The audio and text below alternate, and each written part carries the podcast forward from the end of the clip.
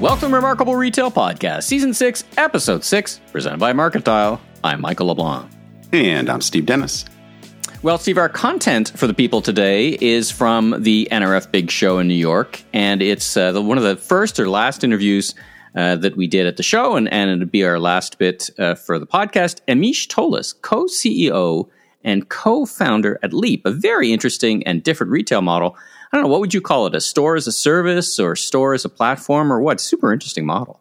Yeah, something something like that. But yeah, this this idea of uh, having a business that helps online only or previously online only retailers open physical stores, uh, really fascinating. It's been growing really, really quickly. Mm-hmm. And some interesting, I mean, I've been following them for a couple of years now, but there are a lot of nuances, kind of behind the scenes things that I definitely did not understand that I think are very, very interesting. So, uh, yeah, I think it was a great interview, great perspective, and uh, definitely a hot trend. But before we get to that, let's talk about news of the week. So, um, what did you call it? vexing economic data? I mean, we, you know, it yeah. reminds me of that that old thing about I wish I had a one handed economist. On one hand, on the other hand, like there's all these signals that are like blow out sales for retail, and then uh, employment is good, employment is bad. What do you, what do you make of all this? How do you pull this all together for the listeners? Well, I'm really hoping at some point we can stop talking about macroeconomics on the podcast, but I feel like it's such it's it's so important. So this was a big week uh, because we got the monthly sales number for the US and uh, the sales overall were up year over year 6.4%, which is pretty much exactly the same number as inflation is up. So that basically suggests on average that transactions were, were flat. Mm-hmm. Um, but you know, you I, I, guess it's just a point that perhaps everybody knows already that you know averages, particularly when you're talking about a vast, complex industry, can be very misleading. So within those sales results, you had some sectors like sporting goods and health and beauty aids and things like that, which have been strong for a while and continue to be pretty strong.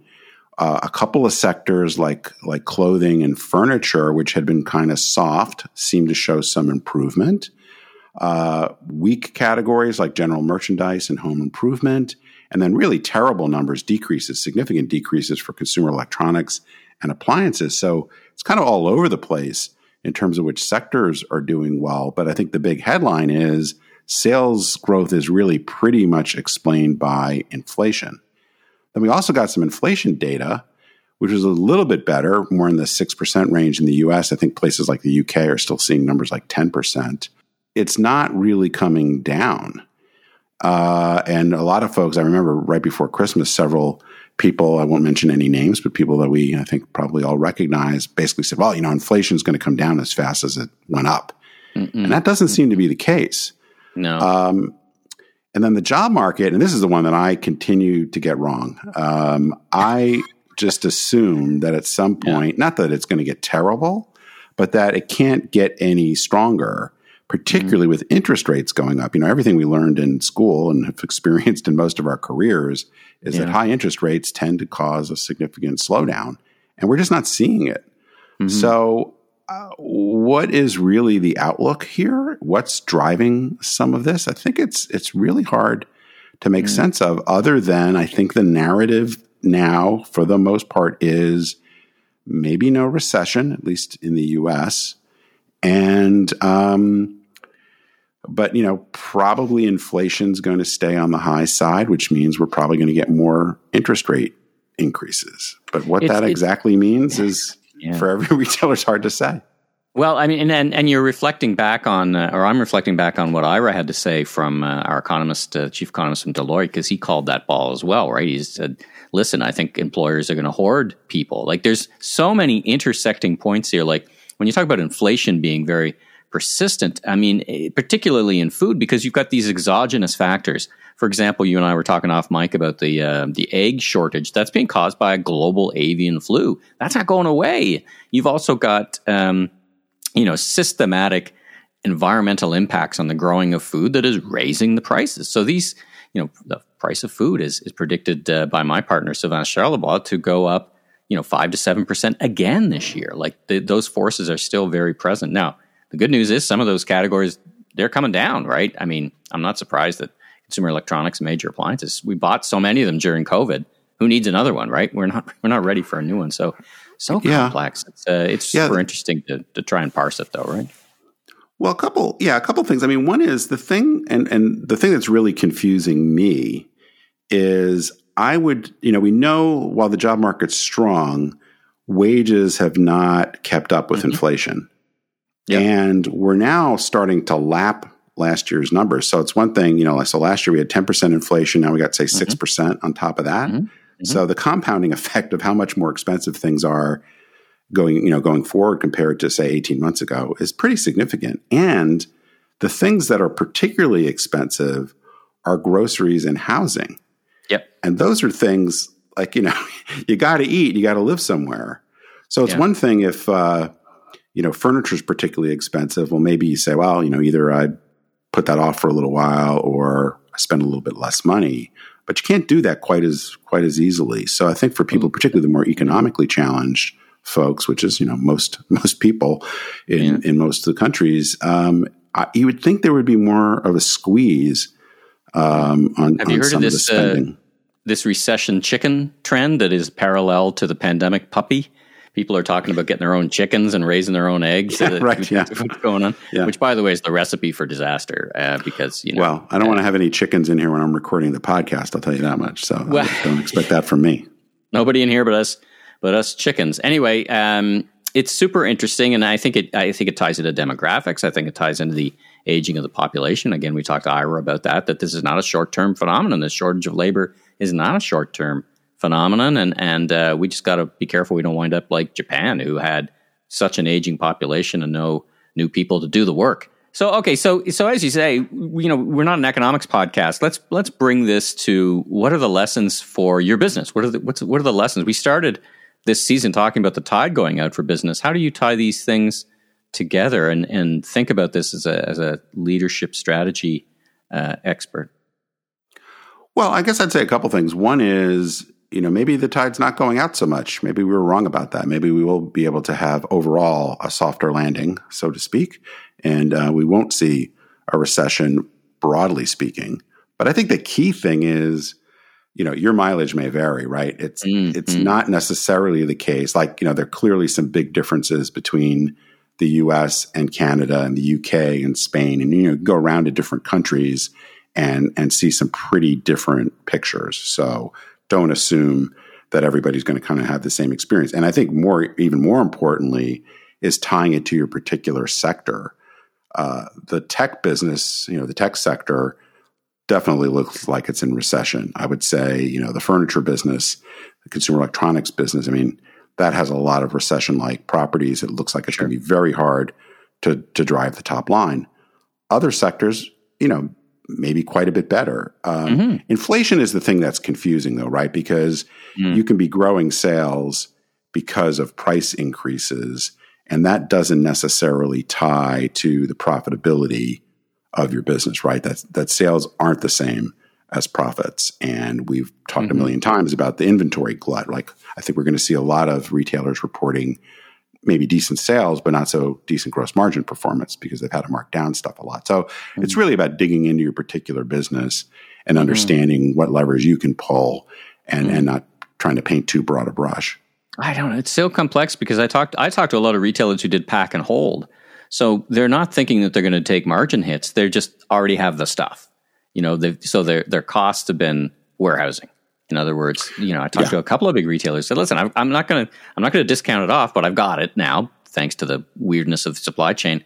But you know, it's great stuff, and I'm happy with it. And and uh, in in an ordinary cycle, you would exactly be having to mark stuff down. Now, we should talk about in that ordinary cycle. Let's talk about um, Adidas who has talking yeah. about writing down like a, a, lot of stuff after their partnership with uh, Kanye West uh, fell apart. Well, I don't know what we describe that as falling apart. Whatever happened to that? Well, yeah, um, Yeezy come, Yeezy not go so quickly because yeah, yes, they have a ton, a ton of inventory and like a lot, uh, right? Like how do they build up that much? If like holy jump! jumping, that's well, anyway. Um, talk about the number because it's just mind boggling to me. Oh, I, I think they said that if they're not able to, well, they're trying to decide whether they want to even try to sell this stuff, you know, from an, I guess, image uh, standpoint. But yeah, they could lose 1.3 billion dollars uh, moving through or writing off basically all this inventory that they have left over. So yeah, that's that's a pretty daunting number. And, somebody, uh, what does that even mean though, Steve? I mean, it, they got a bunch of stuff they don't want to sell. Who are they going to sell it to? Like, what do they do with it? Like, I think they might just incinerate it, right? Like, well, my guess is that's yeah. My guess is that's yeah. what they're going to do, and yeah. which you know is a whole other thing. But uh, yeah, yeah, that's that's a very uh, I mean, it is the danger as much as some of these celebrity partnerships work out great. Uh, you know, they have they're fraught with a lot of danger as well if uh, mm-hmm. something bad happens. So clearly, this was a big, big mistake, and it's a huge, huge percentage of uh, that line had grown to be a really significant part of their business overall. Let's talk about uh, Bed Bath and Beyond a little bit. Uh, it may not be on the radar screen, but they shut down their Canadian uh, stores they uh, declared went into uh, protection here in Canada, and and uh, 54 Bed Bath and Beyond stores, 11 Bye Bye Baby stores. I'd never heard of Bye Bye Baby. Does that exist? On like, by the way, what a yeah, prophecy! Yeah, a, what a prophecy of naming the store that way. By the way, I know, I know. Bye bye, baby. Yeah. Bye. Uh, well, I think we're going to continue to see fallout from Bed Bath and Beyond. Uh, you know, they're obviously they got this new financing we talked about last week and mm-hmm. you know they're just trying to stay afloat and right and right the ship. So I think anything that takes away from a, kind of a laser like focus on the stores they're keeping and is a cash drain, uh, they're going to try to get out of. it. And so yep. you know I, I, sort of understand. You know they've got to really really focus on on the core, which is uh, which is the U.S. and which is the Bed Bath yeah. and Beyond format, not so much the the bye bye bye bye baby format. Let's talk on the other side of store openings. So we saw some interesting numbers around store openings. Uh, store is not dead. Um, and uh, talk about those, uh, just numbers that are, are, might be surprising to some. Yeah, well, our friends at Coresight, uh, who've been tracking this for a while, they uh, had an announcement this week that uh, for the first time since 2016, U.S. retailers opened more stores than they closed in 2022, and in fact, it wasn't even really close uh, about f- over 5,000 stores opened and 2,600 closed. So, uh, what I think is interesting about this, I mean, clearly, I mean, aside from all the comments I make about physical retail not being dead, I mean, there's plenty of store chains that, you know, particular, you know, dollar stores and tractor supply and a bunch of other companies mm-hmm. that are not as fully penetrated geographically as they could be. They have a very successful formula. And so they're just store. Continuing to yeah, continuing to open open stores. Um, having said that, and there's a really good study. Maybe we'll put a link to it or a good presentation that Benedict Evans does on on trends overall mm, oh, that yeah. talks a little bit about uh, one of the things he gets into is still the overcapacity uh, mismatch of supply and demand in the U.S. Just how much retail space there still is uh, on a per capita basis, and I think that is still an issue that needs to get worked through. But you know, you've got this issue of of retailers that have successful business models that don't need to close any stores or in fact can open them. And they've got plenty of retailers that are really struggling uh, that need to rationalize their fleet and may go away entirely. And mm-hmm. when this i still think and as part of my predictions this year that we'll start to see the tide shift back more towards closings than than openings uh, but you know that'll be very particular to to certain retailers that or formats that just aren't aren't winning with the consumer.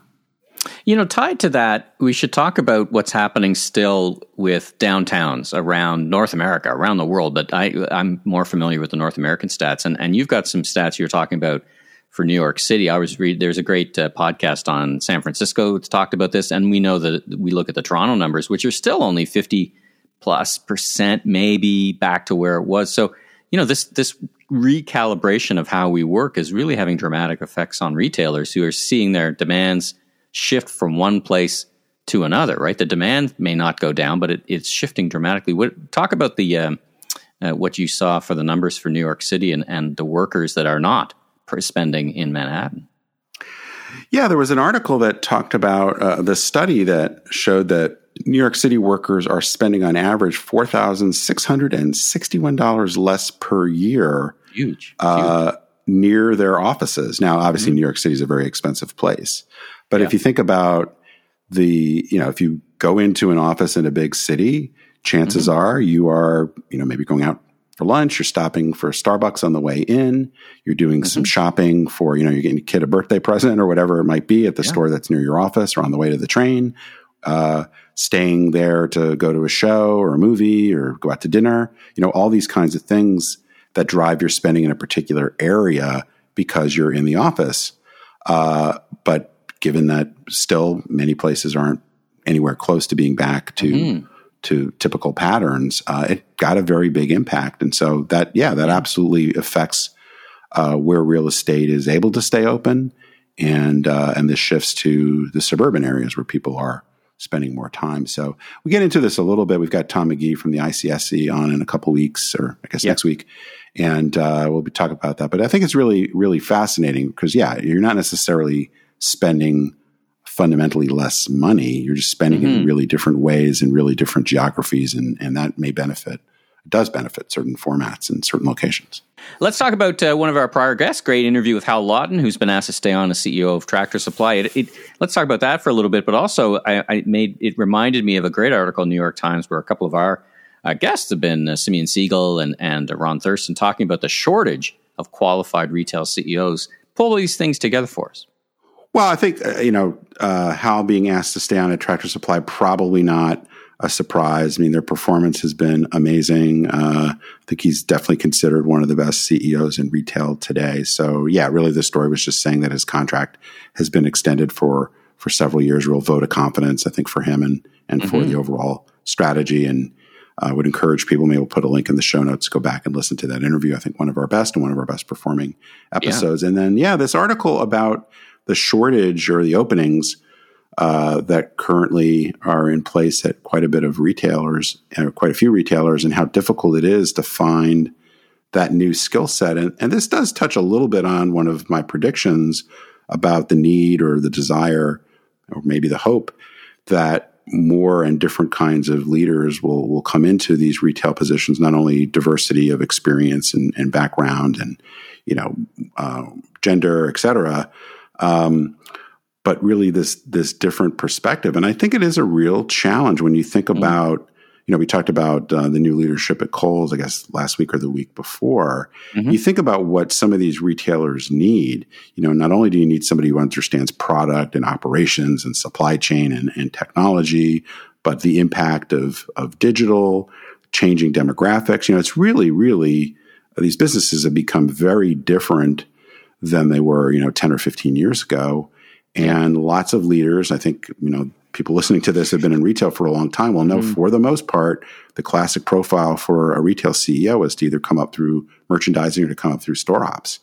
Yeah. And, uh, you know, that may not be and often isn't enough uh, breadth of experience uh, to really understand what it takes to run a successful retailer. So I think I think it's really interesting, and we'll mm-hmm. see how some mm-hmm. of these big jobs get end up getting filled.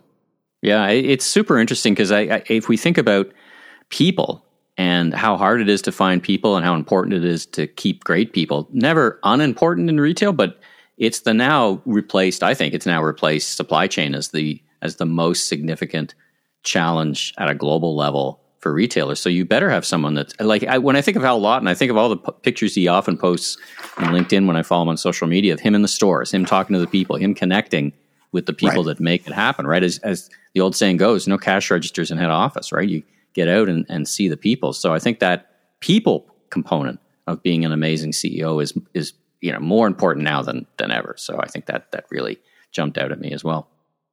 All right, now just before we get to our excellent interview with Amish Tolia from Leap, a few words from our presenting sponsor. There are two types of retailers those that are committed to transforming at the speed of disruption, those that aren't. If you're a retailer that implements significant changes by intuition, you may soon join the Hall of Shame of executives who bet the farm on initiatives that ultimately failed, so, you know, maybe consider brushing up your resume. But if you are a retailer hungry for a better way to gain useful insights on the impact of your store layout, design, and innovation pilots, you need to know Market Dial. Market Dial is an easy to use testing platform that emboldens great decisions, leading to reliable, scalable results. With Market Dial, you can be confident in the outcome of your in store pilot initiatives before rolling them out across your fleet. Validate your remarkable ideas with Market Dial's in store testing solution. The proof is in the testing. Learn more at marketdial.com. That's marketdial.com. Well, we're excited to welcome Amish Tolia from Leap to the Remarkable Retail Podcast. Welcome. How are you today? Doing wonderful. Yeah, we had a little, little, issue getting you into the building, but you are you are here and ready to go. So we will. It's exciting uh, to be here. We'll, we'll, go from there. But uh, great energy. We generally like to start off by having our guests give us a little sense of their uh, personal and professional journey, and then we'll kind of dive into what Leap is about and what you're up to. Great, great, great, great. Well, uh, thank you guys for um, inviting me to join you guys. Excited yeah. to tell you about the story. Uh, I'm originally a Midwest guy, uh, born and raised in um, right outside of Detroit, Michigan. Mm. And um, since uh, you know, growing up there, I had a fairly entrepreneurial background, and um, this is now um, about 18 years later, the fourth company my co-founder and I have started together. Oh, all um, together? I didn't. I yeah, guess I yeah. didn't realize that. Yeah, yeah. exactly. Um, and so my co-founder and I, Jared, he's also a Midwest guy from Columbus, Ohio, and uh, we met at University at Indiana, and um, that's actually where we started our first business. Mm-hmm. We were in a consumer uh, T-shirt printing business, right. and you know we were the college kids. And two and a half years later, we ended up figuring out how to hack our way to a, a scaled business model, mm-hmm. and uh, we ran about 46 college campuses, and um, we actually sold the business at time of graduation, and uh, that parlayed into a quick stint on uh, Wall Street as Wall Street analysts. Mm-hmm. Um, and uh, that was, of course, uh, 2008. Hmm. So, you know, nice it, timing. It, yeah, yeah exactly. A little foreshadowing there in the conversation. My uh, yeah, my third day on the desk, uh, Lehman had actually, you know, Lehman fell, and I, I looked across the, the, the, desk to one of the MDs, and I asked. Uh, does this happen often? And, and he looked at me like cross-eyed and said, "Go, go back to your desk, kid." Um, and so, anyways, um, we did uh, about 18 months on the street there, and we ended up departing and leaving uh, to, to start our second company, um, which we launched in Chicago. Uh, we built that company for about eight plus years, and it was a unique uh, sort of marketing services business. Mm. Um, and we got it to an interesting scale um, and a lot of great insights from it, a lot of great learnings. Uh, about halfway through that company's journey, though, it was acquired by a large e commerce company called CustomInk.com. Mm-hmm. Um, and so my co-founder Jared and myself, we co-led growth at CustomInk for about four years, from 2012 to 2016. Um, it was actually there where the the idea, uh, or sort of the, the, the beginnings of Leap, really came from, in the sense of um, one of the projects we were sort of supporting and helping bring to life was figuring out how to get CustomInk in the retail world. Mm. Right? Um, it was a so it wasn't that you were trying to create the Leap business, and we'll get into details what it's about. But it was yeah. it was more that you kind of backed into it because of the Correct. specific. Yeah, yeah, You, you got it. I mean, we were 100% an e-commerce business where you know all of our growth had come from you know or mostly growth for e-commerce businesses come from in the early days, right? Uh, yeah. Uh, search and social, and direct response TV. Um, and we needed to figure out what was the next lever, next channel of growth. Um, right. And so naturally, retail became that, and we and we learned sort of the, you know, a bit of the hard way that retail hasn't really seen a tremendous amount of innovation just as it pertains to how you think about building and scaling the channel over right. time, right? Um, and so after we departed uh, CustomInk in about 2017, we put a bunch of ideas on a, on a whiteboard, and we were, you know, somehow got back to the world of, hey, maybe there should be and can be a more scalable, more efficient mm-hmm. version um, for the retail channel. And um, anyways, uh, that was basically our backstory and how we got to 2018 when we launched the company. And so, for our listeners uh, that may not be familiar, just describe what the fundamental Leap business model is about, kind of the yeah. scale and scope at this point, and then we can kind of dig into yeah. some more particulars. Yeah. So, for for forever, I mean, it's you know the barriers to entry in the brick and mortar channel have been pretty high, right? Mm-hmm. Uh, lots of upfront sort of capex, lots of ongoing sort of corporate overhead that you need to build and scale over time. Um, there's just very little flexibility in the channel, right? Your long-term commitments, building big teams, right? Right, um, and it that just felt literally right at odds with where we are in kind of modern commerce landscape. Mm. Um, and so, meanwhile, there's some some you know, of course, inspiration in the world of you know how easy it is to start an online storefront. Right? right. I mean, just take Shopify for example. In five minutes, we can license a storefront and then really up to us to figure out what we want to sell and how we get traffic to the storefront. Yeah. Right. And so that was a lot of the inspiration. Could we create a version of Shopify for offline? No, that's neat. Right. Uh, so a platform approach, one that had some unique advantages that you know no one brand has on their own. Right. Mm-hmm. I can kind of dig into that in a moment. But yeah, the short of the long is um, we've built a platform business that brands utilize to deploy physical retail stores. Mm-hmm. Right. Uh, it could be one location. It could be many locations over time. Right. And um, and you know the the literal manifestation of it is you can walk into any of our stores today and it's uh, one brand one store. Um, so you walk into the store it looks like a brand uh, it's their flag outside but it's actually our location. We sign the lease um, it's our team we staff and we operate the store. It's all of our technology in the store um, and it seamlessly integrates with their e-commerce to, to work in concert with their e-commerce. Um, so of course, their their shoppers can have a really seamless and efficient shopping experience, online, offline. You know, I had the uh, on Saturday. I was walking through 50 CEOs from Canada on a retail tour. Cool. And so part of the retail tour said we're going to go look at Leap stores. Oh, cool. And they they were just, what is this? Like, what are you talking about? That about? sounds like, a marketing problem. I, Yeah. I, you know, I, I um, you know, we're on a bus and I'm going, we're going to look at these Leap stores. So we're doing a walking tour in Soho. And I, Cool. I so we went, the first one we went to was Malbon Golf. Oh, cool. And so I, as, as I said to them, then we went to uh, or, Yeah, Ortu. yeah, yeah, Um, and so I said, you know, I basically explained what I know about the model. Yeah. I know not, I Yeah. know more of it now. Yeah. And in the stores, it was interesting. So there's some leap documentation, right? Yeah, right. How to drive sales, how to do this, how to do that. Yeah. So I understand the platform you create, Right. and um, tons of questions from the retailers. Like I, I said, do they set their e-commerce up? I said, no. The people who are doing this, they're generally pretty good at e-commerce. Yeah. They just don't understand stores. You got it. All right. So, what services do you offer them? You you described, you know, hire, lease, and all that stuff. But I saw some materials about how to drive sales and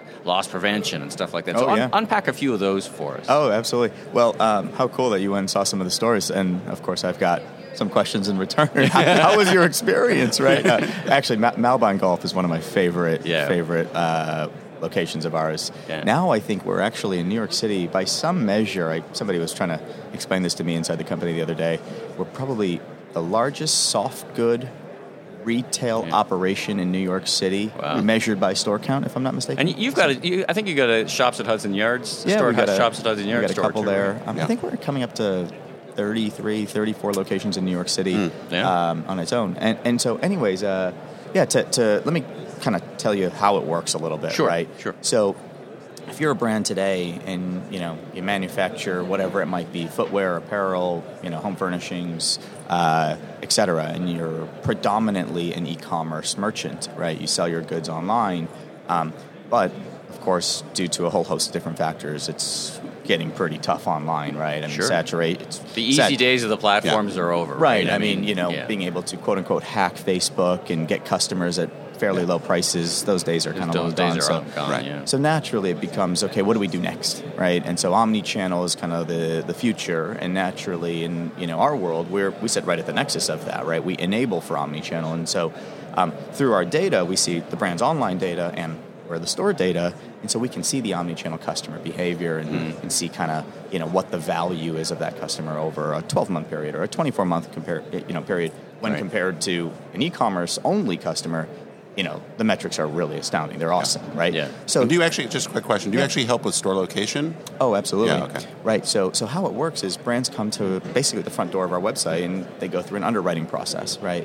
So um, they'll tell us about their business, they'll integrate their e-commerce to our back end, and that will spin a number of different algorithms on our end, right? Because we'll look at their e-com data plus all of our brands' e-com data plus our local operating data, which is from our stores, right? I mean, when you've got 34 stores in New York City Sure. clustered between Soho or the West Village or Upper East Side, Yeah. you have a lot of intelligence around what's happening on the hyper local level, right? What are people shopping for? How much are they spending? Where are they coming from? Time of day, day you know. So you Yeah. overlay these data sets, and that that helps us get a lot of intelligence around. Hmm. Um, a is a brand a good fit for retail in the first place, Yeah, right? yeah. Um, unit economics of their business, their assortment breadth and depth, right? Um, that's part one. And part two is if if we get a good amount of confidence that hey, their brand is going to be a good fit for retail, then where do we think they're going to be- best perform, right? Mm-hmm. And so we'll simulate their business in one of our clusters, right? Okay, we think that this brand has the product, has the you know um, unit economics to be in a Soho location or a NoHo location or Williamsburg, Brooklyn, et cetera. Yeah, yeah, right. yeah. Because I think Hanky Panky is one of yours as well, right? That's right. And, they're, and they're off. They're not in Soho. They're off in. Uh, The West Village. The West Village, Actually, right? they've got two locations now on the platform. yeah? Um, one's on Third Street in Williamsburg, and the other's on Bleecker Street Right. in, Yeah. in, in New York. But it has Uh, also tended to be the case that there's certain parts of the country, right, where these DTC, new DTC brands tend to be, right? So that helps you in Totally. terms of fo- knowledge and focus. I Yeah, imagine. so so actually, it's part of our strategy. To be honest, I mean, it's a core part of our strategy to cluster our store locations, Yeah. right? And when you when you when you create a lot of density, you just create unfair advantage for yourself and the brands, Sure. right? Um, I'll give you a couple examples of what that really looks like. Um, so when you create density. We can cross pollinate our shoppers across all of our store locations. Oh, because you bought uh, this um, you know hoodie from Malbon Golf, you might want to pair it with this denim from Fred Segal, right? And so Mm, right. um, we can cross pollinate to shoppers based on their shopping behaviors. And actually, it's a it's a fun stat. Across all of our locations now, network wide, we're just about a just north of 100 locations, 60 brands on the platform across the markets where we operate. 11 markets we operate. Um, in 2022, about 10% of total network wide sales was a direct mm. result of our, our marketing efforts, Leap's marketing efforts.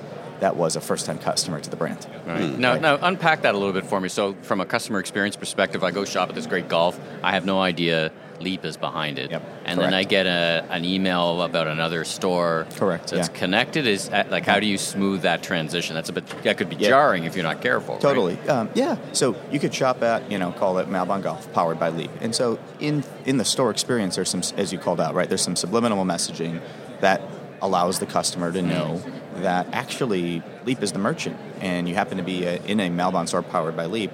And actually, at the time of transaction, the, the I don't know if anybody purchased anything, but um, we should probably take them back and, should and probably take- to, and, and We were, we were moving too fast to, to, to get in the nuances of these tours. If they start buying stuff, I'm dead because I can't. I got to keep them moving. You know. No, no, I get that. No, so so the actual They transaction. love the golf. They love the golf club covers, though. Yeah, they're cool. Malbon, so, they're, they're really cool. Yeah, I gotta say. They um, so the transaction actually, when you look at your credit card statement, you'll actually see Malbon Golf powered Oh, by okay. Leap. Okay. Right. And so at that point, we start building kind of the awareness with the brand, et cetera, et cetera. And so you know, it's some, there's some cadence. It's like T plus seven days later, 14 days later, 21 days Right. later. You'll get some messaging. Hey, because you you know, um, thanks for shopping at Malbon Golf in Soho. Check out other awesome modern brand stores in the local neighborhood Right. right? Right. Um, or you know, if we have, then there's like versions of that where if we have enough buying behavior of a shopper, we can actually take them down a journey, which is okay. We understand enough about your buying behavior. Mm. You know, you, you buy a lot of you know athleisure. You might want to pair it with you know shoes that fit really well. Oliver Cabell with athleisure, yeah. right? Um, And so- you, and for the merchants in the stores, uh, loss prevention, all you hire the people, all those like there's tactical things because the, the people who are. It seems to me that the brands know pretty well, plus or minus e-commerce. It's the you know the hard parts. As you know about running Totally. stores, right? Yeah. How do I? do- What, what does the loss prevention do? How do I even handle that? What do I do to drive sales and all that stuff? You provide some of those guidance absolutely. to the associates. That's a big. Seems like a big value. So everything is now standardized, right? I mean, it's Yeah. um, there's SOPs in place from pretty much anything, right? So from how we receive inventory, right, and Right. how a brand should be thinking about hang tags, Yeah. right? Everything's done to our requirements because it's just the only way we've been able to scale a business, right? Um, and so, like LP, it's pretty standard. I mean, we're not a big box retailer, right? Right, we're not right. talking about 200,000 feet across X number of locations. Yeah. We're talking about these are thousand foot. Yeah, they're small. Some of them are right? very small, Right. yeah. And I think our average square footage across our 1,200 locations is about 1,200 feet, give or take. Okay. Right. So they're small locations, and you know, assortment wise, you know, we're talking about a couple thousand units of, of, of goods. Yeah, yeah. You know, between front of house and back of house. But nevertheless, I mean, you know, there's of course SOPs in place on how we manage a bunch of things like LP. Right. Okay. Right. When um, when retailers come to you or these brands come to you, is it is it generally the case that they have very big aspirations for store growth and this is their way to kind of get started, Mm-hmm. or is this more kind of just we'll probably just have a few stores so it's not worth because I because imagine some Yeah. companies are like well they'll use you until they figure it out right and then they'll hire people as opposed to Yeah. we're never going to get or chances are we'll never get really big You in know- physical retail you know the Warby Parker versus the you know, I don't Yeah. know, some other stores that have one or two kind of marketing locations. A lot of our aspiration with Leap has always been trying to figure out how to turn the channel into as much of a performance channel as you pos- as you hmm. possibly can, right? Hmm. You can flex it up and you can flex it out based on performance, right? And so there's a number of different advantages that we bring to the table that no one brand would get on their own, irrespective of them figuring it out, quote unquote, on a four wall basis, Right. right? So the data network effects, right? So we have a ton, all of the intelligence we have from a national perspective to a local perspective. No one brand has that on their own, and so we can make better decisions, right? Where to put a brand from a location perspective, what to assort in the store, mm. how to think about marketing, how to think about operations, etc. Right? That's part one. The customer cross pollination is part two, Yeah. right? The density that we create is part three. When you create a lot of density, you just have economies of scale. And so brands become benefactors of economies of scale they wouldn't have on their own. Sure. Right? So a number of these things to add up to, you know, not to mention the fact that they don't have to build the corporate SG&A, the overhead, they don't Right. have to sign the long-term leases, Yeah, they don't have to put up the CapEx. Yeah. So when you take all these things into account, it's actually, they don't just launch one store with us. They actually think about how do we end up scaling this thing on the Leap platform over time that works for both parties, Mm-hmm. Right, Works right. within the platform constructs and Yeah. works for their business. And Yeah. so we've actually found the inverse. Um, some of our, you know, um, some of our brands now are, you know, they started dabbling their toes into retail on their own. Yeah. They realized, oh, wow, this is really This tough. is harder than we're we not, thought. Yeah, we're not built to do this. Yeah, it turns right? out it's not quite as easy as yeah, seems right. outside, And then they right. found Leap, Yeah. and now next thing you know, I mean, I think one of our brands went from zero stores to ten stores in one year, just last year. Mm. But you, you got me thinking about um, short term and thinking about okay, listen, it doesn't work for everybody, right? Yeah. So how short term is short term? Can I sign for one year? Can I sign for two? Yeah. Can and and do you evaluate and say, listen, um, love your brand. This isn't just you know you got a piece of the action, right? You get a percentage of Yeah. sales, so you've got a business model as well, it's an aligned business model, right? yeah. And you basically say, listen, not working out, so uh, you know we're going to part ways. And is that kind of sunset of that deal is kind of based on Yeah. time? How do you, yeah, how so do you there's kind of two parts to this. One is naturally we're underwriting and launching brands on the platform that actually think about retail at a commercial scale, right? Um, so that's a big piece of the puzzle, right? Yeah. We want to we want to launch and operate brands that are thinking about getting to four stores, ten stores, fifty stores, hundred stores, et cetera, over time. And so um, now, in our world, if a, if we deploy a brand into a particular location, and let's just say hypothetically, it wasn't working that well, Sure. right? They're using our data, they're using our merchandisers, they're using our marketing capabilities, and they're effectuating change to try to drive lift in a store to see improvement. And let's just say six months go, pass by and it's still you're not really growing right past a certain threshold on a monthly sales level, uh, monthly sales perspective. At that point, we think about okay, maybe it's probably not a good fit for this location, Okay, right? okay. And so uh, it's generally a conversation, right? And Yeah, you know, it's not an email, right? Right, exactly. And we can pull the brand out of that location and we'll deploy another brand into the same location. That and that happens very quickly. It happens within two to four weeks max. Oh, interesting, Right. So we have that kind of flexibility from our modular fixturing systems to the demand liquidity from a lot of different brands Right. that want to be in these premium locations, right? So some of our listeners may be familiar with um, neighborhood goods. We've had Matt on the podcast uh, Cool. recently. Uh, Showfields. I know there are a bunch of pretty good sized pop up agencies. Do you consider them competition, or just sort of compare and contrast what you do versus what Yeah. what those No, what I mean, those for, folks do? for starters, we love anybody that's doing something fun and interesting in the world of, you know, the future of retail. Yep. Um, but for those folks, by no means. I mean, you know, actually, our brands are users of the Leap platform and also use Showfields, or Hmm. they may use Neighborhood Goods. I mean, they're very. It's incumbent upon brand building organizations uh, today to think Yeah. about growing their points of distribution. And there was one brand I thought that I, I specifically read. They said you could find us both in our own store and in Showfields because there's right. multiple points of presence, right? Yeah, exactly right. Listen, it's a really cool model. So, um, if people want to learn more about it, Yeah. go to the website. Are Yeah. you are you a LinkedIn guy? Like, talk about that. Are Yeah, you, uh, yeah. They can reach me on LinkedIn. They can send me an email. They can, Yeah. uh, you know, uh, come to our website. I mean, we're we're open for business. I mean, the business is growing incredibly fast, Yeah. and uh, Typically, it's typically in these things that the last question is, you know, what's next? But it seems, you know, basically, it, it, not to put words in your mouth, you basically got the model. You're gonna, you're just gonna go scale it and, and spread the word. That's yeah, next, you, right? You Is- got it. is- right. All right. I mean, we've it's the business has been around for four and a half years, and Yeah. you know, we we're we're fighting to keep up every day, right? I mean, we've got a lot of demand from some great brands, and we're, um, you know, went from 2020, mid 2020, with a dozen locations to mm. in two years, literally two years, 100 yeah. locations and 60 brands. And so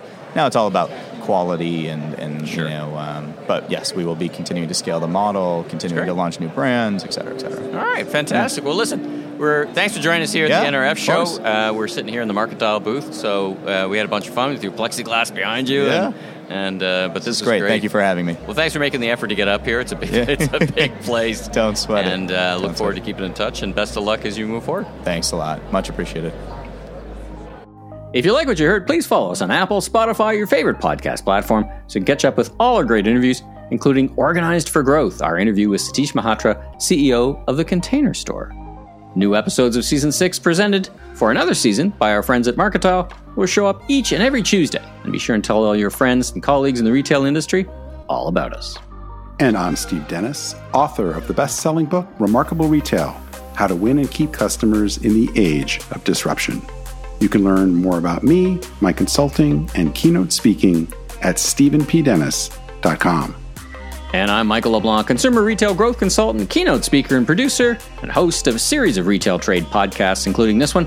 You can learn even more about me on LinkedIn, and you can catch up with Steve and I in person at Shoptalk in Vegas, March 26th, and a month later in Barcelona at the World Retail Congress, April 25th.